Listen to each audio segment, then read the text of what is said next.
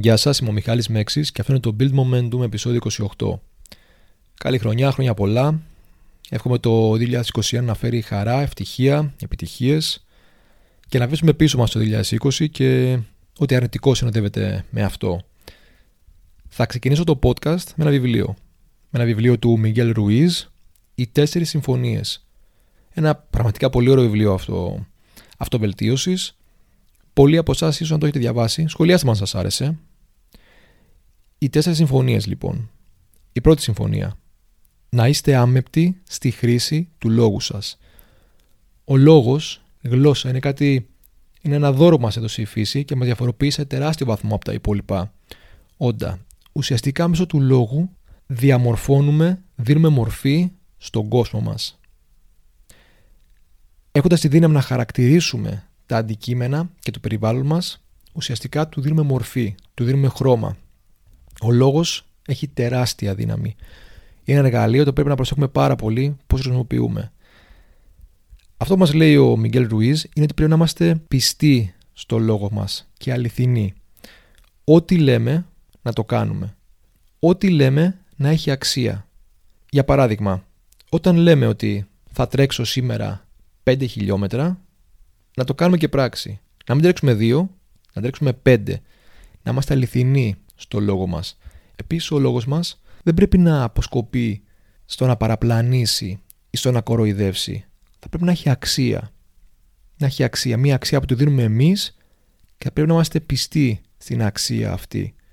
Να έχει σκοπό να βελτιώσει, να βοηθήσει είτε εμάς είτε τους άλλους. Η δεύτερη συμφωνία. Μην παίρνετε τίποτα προσωπικά. Ό,τι λέει ο καθένας είναι υπεύθυνος για αυτό και έχει αντίκτυπο μόνο σε αυτόν τον ίδιο.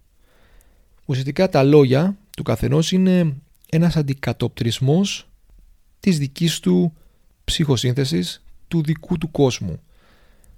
Οπότε μην αφήνετε κανέναν να σε επηρεάζει. Μην αφήνετε τα λόγια κανενός να έχουν αντίκτυπο πάνω σας. Είναι πολύ εγωιστικό, όπως λέει και ο Μίγγελ Ρουίζ, να νομίζετε ότι οτιδήποτε λέει κάποιος έχει να κάνει με εσάς. Η τρίτη συμφωνία. Μην κάνετε υποθέσεις. Έχουμε την τάση οι άνθρωποι να, να κάνουμε σενάρια. Να κάνουμε σενάρια για το οτιδήποτε. Και, και πόσο μάλλον σε μια προσπάθεια άμυνας επιλέγουμε το χειρότερο σενάριο. Οπότε προσπαθήστε να μην κάνετε σενάρια. Ούτε υποθέσεις οι οποίες να σας βασανίζουν μετά και να σκέφτεστε εάν ισχύουν ή όχι. Πάρτε τα γεγονότα. Πάρτε τα δεδομένα ως δεδομένα. Και αν δεν ξέρετε ποια είναι αυτά, τότε ρωτήστε. Ζητήστε εξηγήσεις. Είναι πολύ καλύτερο από το να κάνετε σενάρια και υποθέσεις. Η τέταρτη συμφωνία.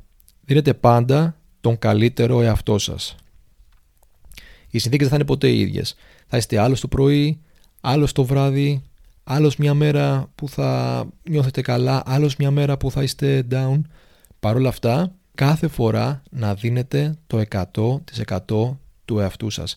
Ό,τι κάνετε να το κάνετε με όλη την καρδιά, με όλη τη δημιουργικότητα, με όλη την ενέργεια και καλύτερα να κάνουμε κάτι λίγο και καλά παρά πολύ και χωρίς νόημα και να δημιουργείτε τις συνθήκες για να το πετύχετε αυτό.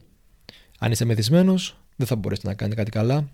Αν δεν είστε υγιείς δεν θα μπορέσετε να κάνετε κάτι πολύ καλά. Οπότε δίνετε κάθε στιγμή τον καλύτερο σας σε αυτό και προσπαθήστε να δημιουργείτε τις συνθήκες για να το καταφέρετε αυτό.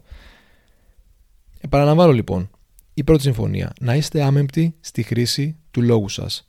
Να είστε αληθινοί και πιστοί στο λόγο σας. Αυτό που λέτε να έχει αξία και αυτό να κάνετε. Η δεύτερη συμφωνία. Μην παίρνετε τίποτα προσωπικά. Μην αφήσετε τα λόγια των άλλων να σας αγγίξουν. Μην τα κάνετε δικά σας. Η τρίτη συμφωνία. Μην κάνετε υποθέσεις. Αποφύγετε να κάνετε σενάρια και υποθέσεις. Κοιτάξτε τα πράγματα όπως έχουν και αν δεν ξέρετε κάτι, απλά ζητήστε εξηγήσεις. Η τέταρτη συμφωνία. Δίνετε πάντα το καλύτερο σε αυτό. Κάθε στιγμή, ό,τι κάνετε, δώστε το 100% της ενέργειάς σας, δώστε το 100% του εαυτού σας. Σκεφτείτε λοιπόν, υπάρχει κάποια συμφωνία από αυτές που τηρείτε στη ζωή σας; Και τι θα μπορούσατε να χρησιμοποιήσετε. ποια από αυτές τις συμφωνίες σας άγγιξε; Αυτά λοιπόν είχε το σημερινό επεισόδιο. Ελπίζω να το χαρήκατε. Ε, σας ευχαριστώ που παρακολουθήσατε και τα λέμε την επόμενη φορά. Καλή χρονιά και πάλι.